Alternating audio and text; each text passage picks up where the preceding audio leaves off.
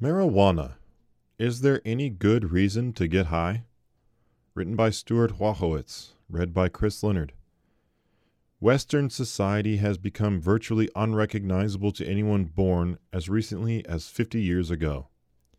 Its values, behaviors, and entertainment have largely become the opposite of what was acceptable in the mid 20th century. Today, the increase in jurisdictions legalizing marijuana for recreational use is leading to an even greater abandonment of long held standards. In the previous issue of Tomorrow's World, the first article of this series noted two overriding reasons given for the legalization of pot. The first is that there is a growing acceptance in society that cannabis is a benign drug and thus legalization bodes no harm for society. The second is the fact that great effort and resources are expended by law enforcement agencies to fight substance abuse, apparently to little avail, and marijuana's illegal status gives organized crime an opportunity to benefit from supplying the drug. Many people reason that if marijuana were legal, these resources could be deployed elsewhere, and the profits from drug sales would no longer benefit the criminal element, but instead would benefit the state. Also, in the previous issue, we saw a portion of the overwhelming body of medical research that demonstrates cannabis is anything but harmless. We quoted research showing that cannabis contributes to loss of motivation, especially in youth, due to diminishing dopamine levels in the brain. It has been shown to be a direct contributor to both higher addiction levels and cases of brain impairment, reduced memory and attention span, diminished reasoning capacity, and consequent decline in academic performance. Even government health websites were shown to contain many warnings against the use of marijuana. Health Canada, for example, presents research showing increased risk of psychosis and schizophrenia, as well as the severe dangers posed to unborn children whose mothers were users. Marijuana is anything but safe. But what of the second rationale represented by its proponents? Will legalization reduce crime and overall drug use? A key argument used by proponents of marijuana legalization is based on the assumption that legalizing the drug will undermine a major source of income for organized crime. The position is put forth that legalizing marijuana would reduce contact between users and criminal elements, and hence lessen the likelihood of contact with more serious drugs. While it is obvious that removal of marijuana's illegal status would cause a drop in the crime rate, the behavior doesn't stop, it is just redefined as legal. It does not follow that the illegal drug trade would be significantly harmed. Even as enforcement of marijuana laws has been relaxed and the drug has become accessible from storefront operations, the use of other illegal drugs has not declined. Despite easier availability and the decreased risk of prosecution, the consumption of even more damaging drugs has increased. Most empirical research shows that marijuana is a gateway drug to more dangerous drugs. Whether marijuana is made legal or not, organized crime will benefit from its increased use. Dr. Robert DuPont, the first director of the National Institute on Drug Abuse, makes the following observation in the New York Times Quote, People who use marijuana also consume more, not less, legal and illegal drugs than do people who do not use marijuana. He goes on to say, quote, legalizing marijuana will have lasting negative effects on future generations. The currently legal drugs, alcohol and tobacco, are two of the leading causes of preventable illness and death in the country. Establishing marijuana as a third legal drug will increase the national drug abuse problem, including expanding the opioid epidemic. From Marijuana Has Proven to Be a Gateway Drug, New York Times, April 26, 2016. Research and common sense demonstrate that the legalization of marijuana will increase, not decrease, drug crime and drug abuse.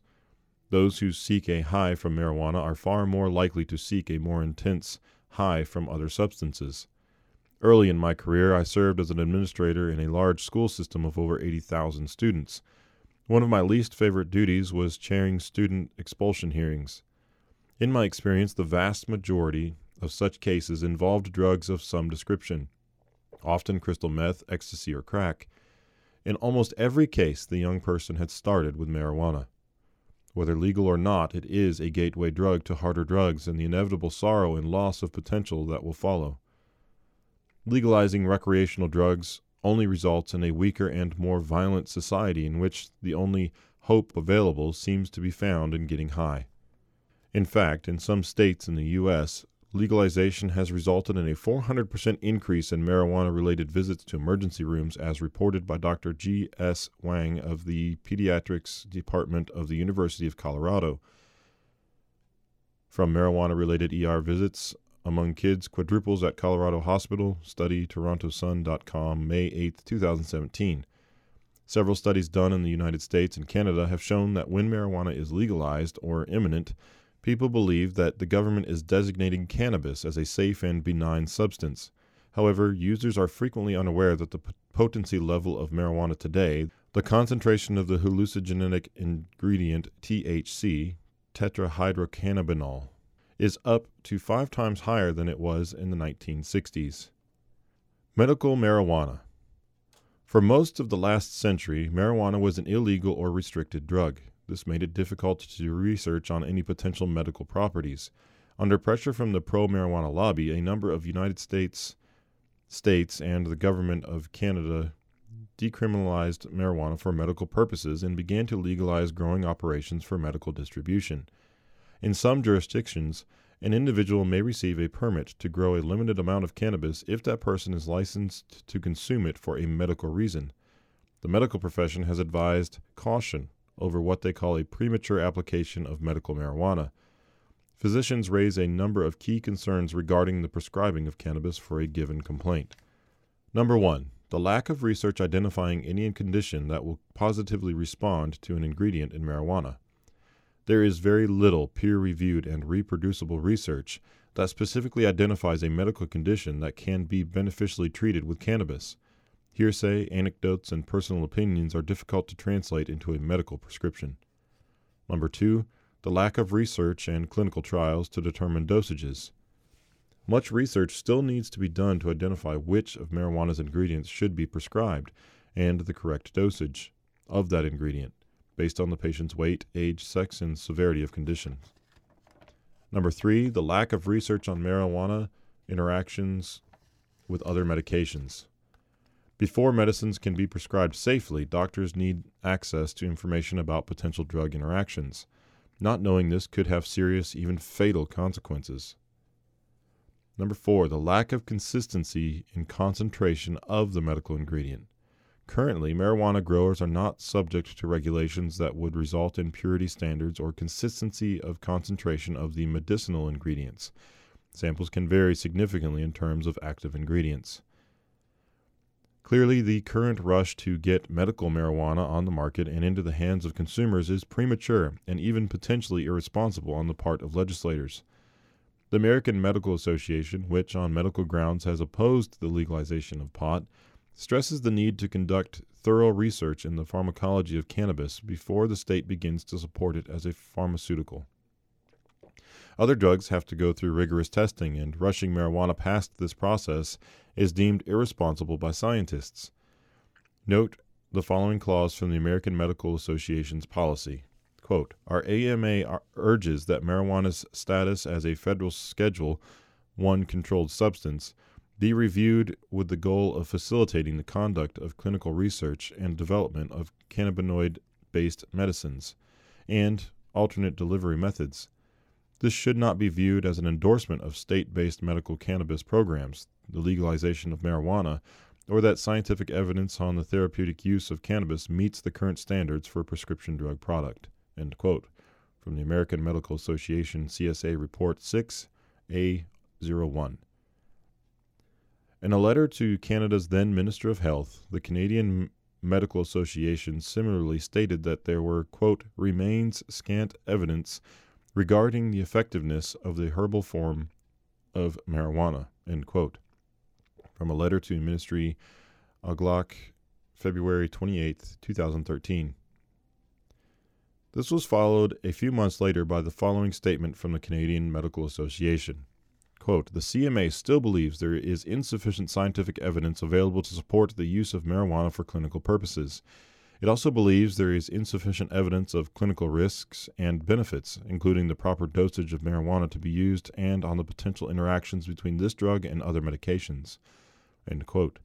From New Marijuana for Medical Purposes Regulations What do doctors need to know? Canadian Medical Association 2014. Associations of physicians resist the use of so called medical marijuana, as there is currently little solid clinical evidence that the drug is effective. There have been some indications that cannabinol, an ingredient in marijuana, may have potential for treating specific ailments such as seizures. However, much research is needed to determine appropriate dosages, side effects, and other information before doctors can ethically prescribe. To those who insist on the medical benefit of marijuana, physicians point out that some dosage controlled, carefully measured medications already exist. Dronabinol, Marinol, and Nabilone, Cesamet. Physicians can already prescribe either of these medications, though each still lacks appropriate research. So, why is there still a cry for medical marijuana? Could it be that these approved clinically monitored medications allow the THC to act on the body but do not give the user a desired high? One wonders if pot is legalized, how long afterward will the demand for medical marijuana persist? Perhaps the medical aspect is more excuse than reality. A deeper reason behind everything, including life. We can conclude with a few statements from a recent editorial by Dr. Diane Kelsall in the Canadian Medical Association Journal in response to Bill C 45, which is designed to legalize marijuana in Canada on July 1, 2018. Dr. Kelsall writes, quote, Simply put, cannabis should not be used by young people. It is toxic to their cortical neuron networks, with both functional and structural changes seen in the brains of youth who use cannabis regularly. The Center for Addiction and Mental Health has stated unequivocally that Cannabis is not a benign substance, and its health harms increase with intensity of use. End quote. From Cannabis Legislation Fails to Protect Canada's Youth, Canadian Medical Association Journal, May 29, 2017. Political leaders ought to be driven by a sense of what is good for their citizens, yet those who pander to groups who seek hedonistic pleasures, or to those who possibly have entrepreneurial interests eventually involving convenience store shelves and glamorous packaging, may be more interested in their own welfare than that of the nation. Marijuana use has been illegal in North America and in many countries around the world for a good reason. It is, as science clearly shows, harmful to its users and to the nation. Marijuana and similar drugs, some even more deadly, rob users of potential, leaving behind broken dreams and shattered lives. The loss of human potential to marijuana and other mind altering substances is enormous. Long ago, in a letter written to a young minister, a now famous citizen of Rome and a man of great education, who had held high position and been sought after by rulers of his day, gave the following advice as to how a person, young or old, can achieve a productive and satisfying life. The man, the Apostle Paul, wrote to a young Greek colleague named Titus. In Titus 2, verse 6, we read, Likewise, exhort the young men to be sober minded, in all things, showing yourself to be a pattern of good works, in doctrine, showing integrity, reverence, incorruptibility, sound speech that cannot be condemned, that one who is an opponent may be ashamed, having nothing evil to say of you. In truth, this is the very opposite of being high, stoned, drunk, or any other term that indicates lack of control of one's mind. One of the characteristics critical for happiness and success is self control, and the inspired wisdom of the Bible stresses the blessings of being in constant control of our mind. But the fruit of the Spirit is love, joy, peace, long suffering, kindness, goodness, faithfulness, gentleness, self control. Against such there is no law. Galatians 5, verses 22 and 23. Self control cannot be exercised when one is drunk or high on a mind altering substance. In such a state, one is at risk of committing actions and speaking words one can regret for a lifetime. Possible addictions that result can destroy families, careers, reputation, and potential. A sober mind is an invaluable defense. As we enter a difficult and dangerous period in the history of our nations, nations which are rejecting God and His Word, we must be alert and sober in order to respond to challenging times with wisdom this will enable us to cope with the disaster that social change will soon bring upon our lands. Understanding reality and living soberly in accordance with God's direction will be a source of protection in the coming days. Jesus Christ himself warned that carousing, drunkenness, and the cares of this life will be a distraction at, as the end of this age approaches. Luke 21, verses 34 through 36.